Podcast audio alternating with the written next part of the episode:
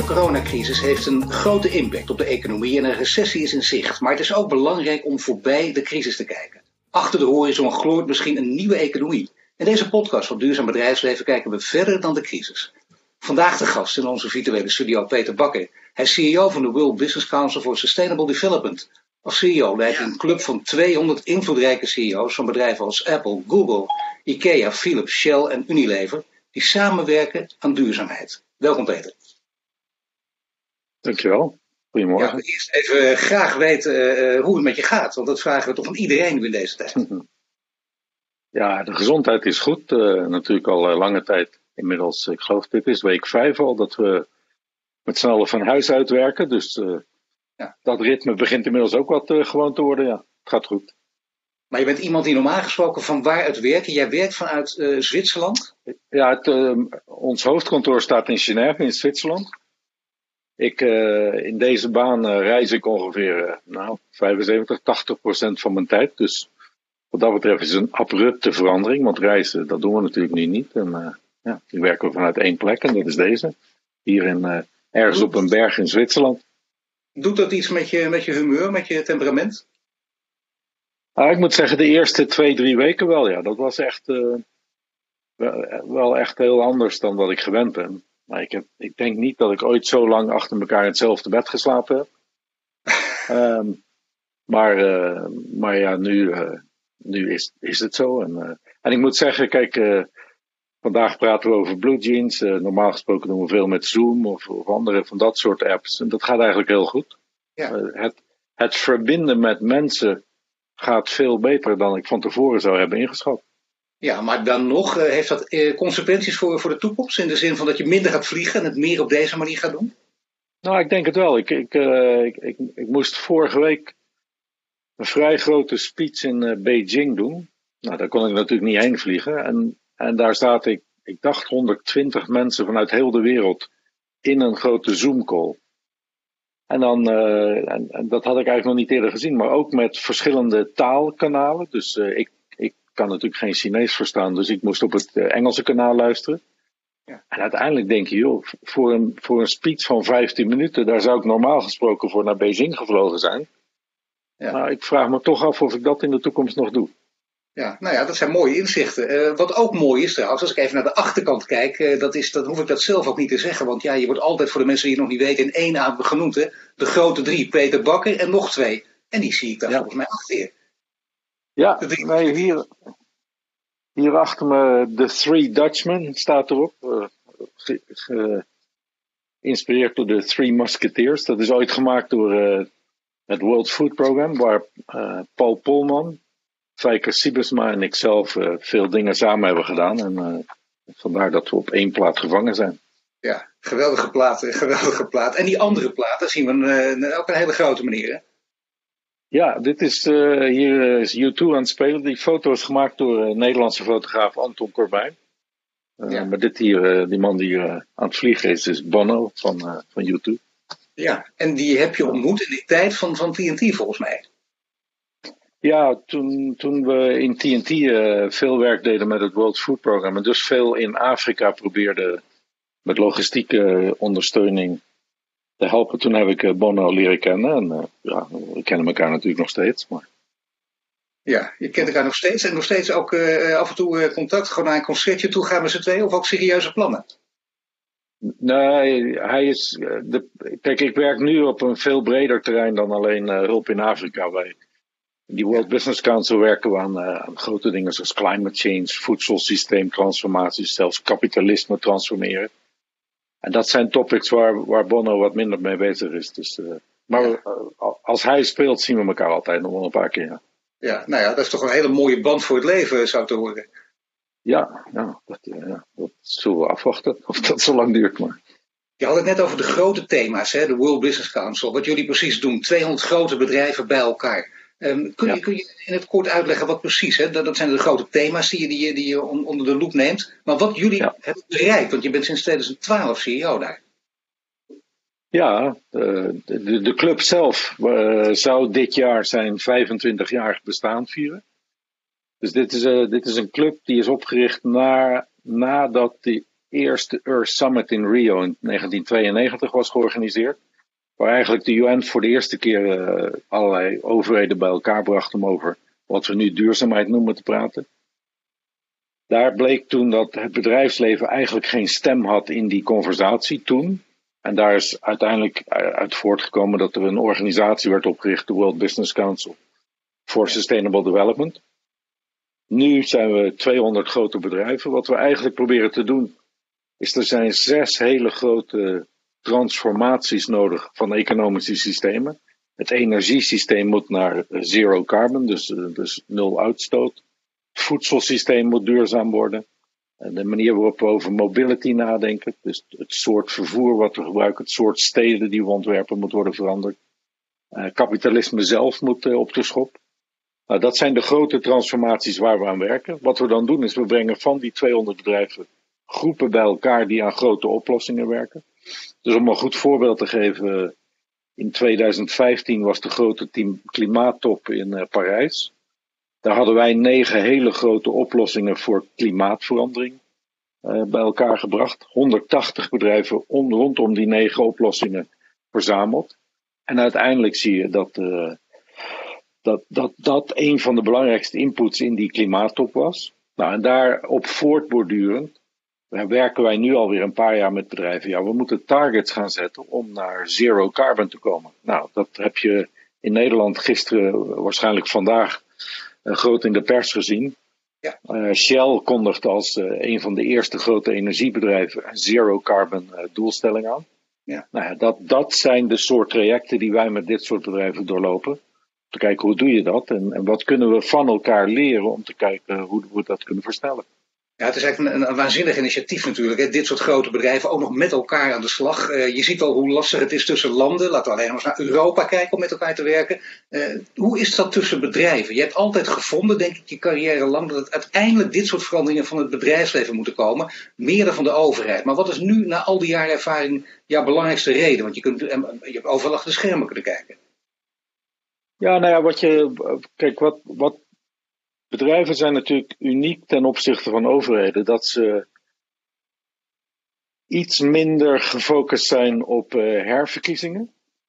Uh, natuurlijk moeten ze wel hun kwartaalcijfers en hun jaarcijfers moeten ze proberen goed te, te, organiseren richting de aandeelhouders. Maar het is niet die vier jaar cycle van oh jee, er is weer verkiezingen, nu moeten we populair zijn. Ze kunnen iets langere termijn denken. Het tweede wat uniek is aan bedrijven, is dat ze tenminste de bedrijven waar wij mee mogen werken, dat zijn allemaal globale bedrijven. Dus die, die, wat, wat een van de grote problemen in duurzaamheid is, is dat je eigenlijk alleen de wereld duurzaam krijgt als je de hele keten van, van ruw materiaal tot eindproduct kunt verduurzamen. Dus dat gaat bijna altijd over landsgrenzen heen. Dus politiek, ja, dat gaat over landsgrenzen of soms over regionale grenzen. Terwijl bedrijven die, die kunnen tot en met ja, de bossen in Indonesië of waar dan ook maar de, de ruwe materialen vandaan komen, kunnen die de duurzaamheid implementeren. Wat, wat de laatste jaren steeds sterker wordt, is het besef dat je kunt wel een leider zijn, zoals ik misschien in de tijd was in TNT, als individueel bedrijf in duurzaamheid. Maar als je niet in staat bent om de sector en de hele bevoorradingsketen te verduurzamen, I.e., als je het niet samen met anderen in die duurzaamheidsketen probeert te doen, ja, dan bereik je niks. Dan ben je misschien korte tijd een held, maar lange tijd wordt het systeem niet duurzaam. En daarom is dat samenwerken tussen bedrijven zo belangrijk. En ik snap ook dit soort argumenten waarom bedrijven dat vooral moeten doen. Maar je kent de kritiek van de buitenwereld vaak. Hè? Je wordt ook aan een democratische controle ontrokken. Vergeleken met, met overheden, als die iets voor elkaar krijgen. wat zeg je tegen die critici? Ja, dat, dat, het, dat het absoluut niet zo is dat het bedrijfsleven de regels kan, kan maken. Uh, maar we zien op dit moment, zeker in die duurzaamheid, dat de overheid, die is nauwelijks in staat het bedrijfsleven bij te houden. Kijk, dat begon al in die klimaat. Als je echt serieus met klimaat aan de gang wil, dan moet er een hele hoge prijs op uitstoot komen. En dat is, dat is niet een paar euro's zoals nu in het Europese systeem is. Dan moet er gewoon 100 dollar of 100 euro per ton CO2 worden ingesteld. Het bedrijfsleven schreeuwt daar al een paar jaar over. Uh, overheden kunnen het er maar niet over eens worden. Ja, dat, dat, dat stelt niet dat het bedrijfsleven dan maar de regels moet gaan stellen. Want inderdaad, daar zijn democratische processen voor. Maar je ziet wel, en, en dat is iets waar wij proberen ook een bijdrage aan te leveren. We moeten veel nauwer in contact zijn met die overheden om te zeggen, jongens, welke incentives en welke belastingsmaatregelen en andere regels hebben we nodig om hier te kunnen versnellen. Uh, ja, en dat is, ja, vind, je, vind je dat het goed gaat, dat, dat veel overheden daar ook, uh, dat, dat er samenwerking mogelijk is? Of, of uh, is het toch uiteindelijk, in, laten we zeggen, de, de praktijk is vaak weer barstiger, en misschien wel een, een, een remmende factor in veel gevallen? Of zie je dat overheden zich ook ontwikkelen? Ja, het is op dit moment heel verschillend, de overheden. De, neem klimaat weer even als voorbeeld, maar neem, neem eigenlijk het bredere geopolitieke lens maar even je ziet natuurlijk die hele globale uh, overeenstemming, die wordt steeds moeilijker te bereiken doordat ja, overheden, landen, uh, regimes in landen, die gaan natuurlijk toch steeds meer een beetje op zichzelf focussen. En dat is wel een beetje een zorgwekkende trend, want ehm, klimaat krijg je niet opgelost door alleen Nederland naar zero carbon te brengen of Europa. We, kunnen, we hebben een mooi groen plan in Europa. Moeten we ook vooral heel hard implementeren. Omdat, niet omdat ik denk dat Europa alleen klimaatverandering kan tegenhouden. Maar door als Europa heel hard vooruit te gaan lopen, creëer je een competitief voordeel waar je als Europa op lange termijn heel veel aan zult hebben. Maar als we niet in staat zijn om wereldwijde overeenstemming te bereiken over welke richting we op willen met klimaat, of met biodiversity, of met uh, ongelijke sociale ongelijkheid, ja, dan gaat het systeem gewoon vastlopen. Maar juist als je uh, verwacht dat het in een deel van de wereld gebeurt, is het Europa. Heeft ook de Indiaanse schrijver Amitav Ghosh gezegd, ook een belangrijke denker in dit debat. Die zegt, kijk, daar woont uiteindelijk, tot vele verbazing riep hij dat, ik was bij zo'n bijeenkomst, toen zei hij, kijk, daar woont de hoogst opgeleide bevolking, uiteindelijk moet het daar vandaan komen. Uiteindelijk resulteert het in zo'n Green Deal. Heel veel kritiek daarop, van links en rechts. Maar je denkt toch, die Green Deal, Timmermans, dat is heel belangrijk. Vanuit Europa moet het uiteindelijk vooral komen. Nou, ik, ik, denk dat het heel belangrijk is als. Uh, om twee redenen. Het, geeft een heel belangrijk signaal naar de andere economieën.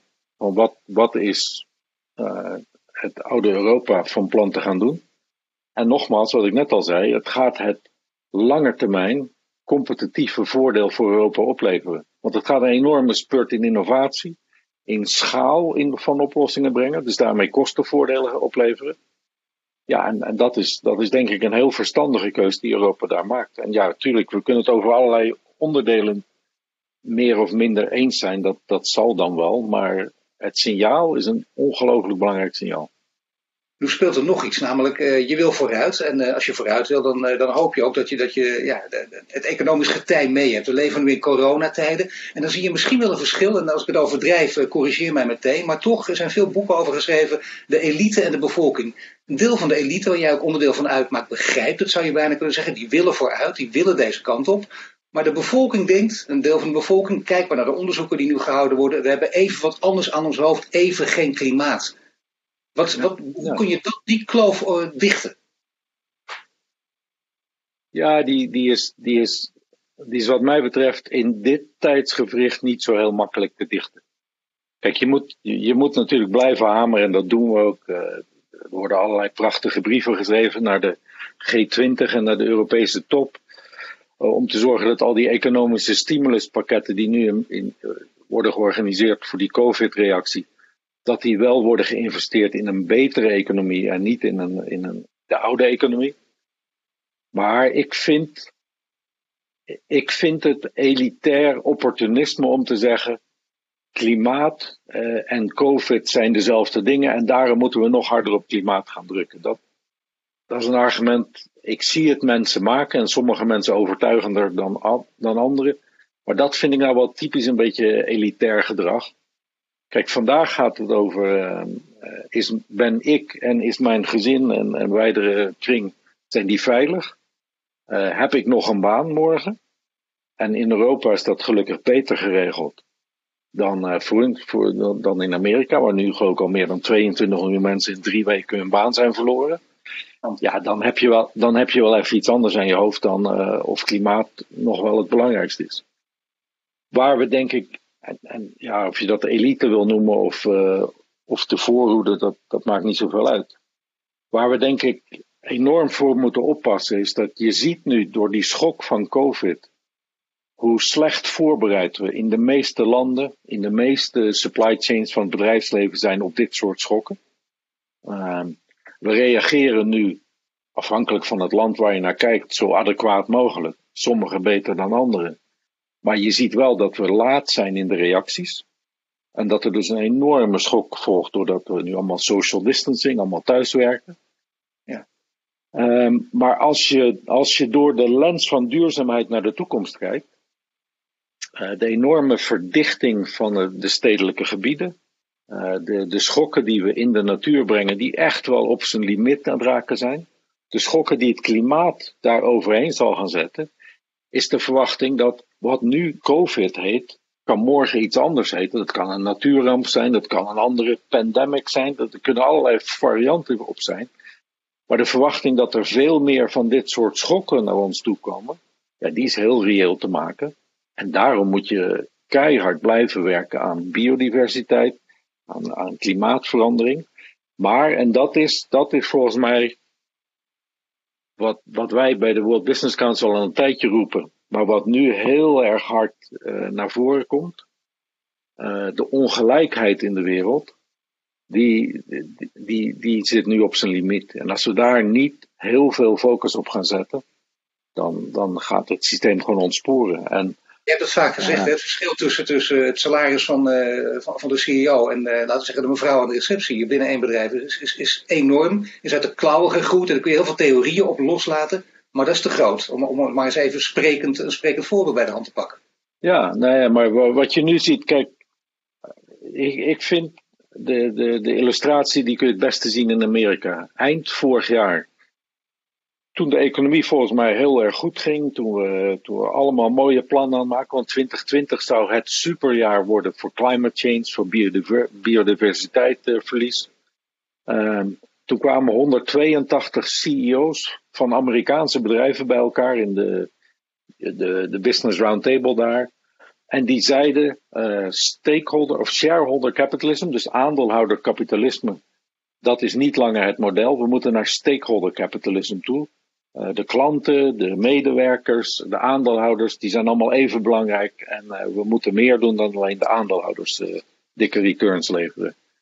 Fantastisch. In Europese ogen, zeker in Nederlandse ogen. Maar ja, dat deden wij in Nederland eigenlijk altijd al. Maar goed, het feit dat 182 grote Amerikaanse CEO's dat deden, was een enorme stap voorwaarts. Je kijkt nu naar wat Amerika doet. We zijn drie weken in, in COVID-crisis response in Amerika. Redelijk laat lijkt het allemaal. En 22 miljoen mensen zijn hun baan kwijt.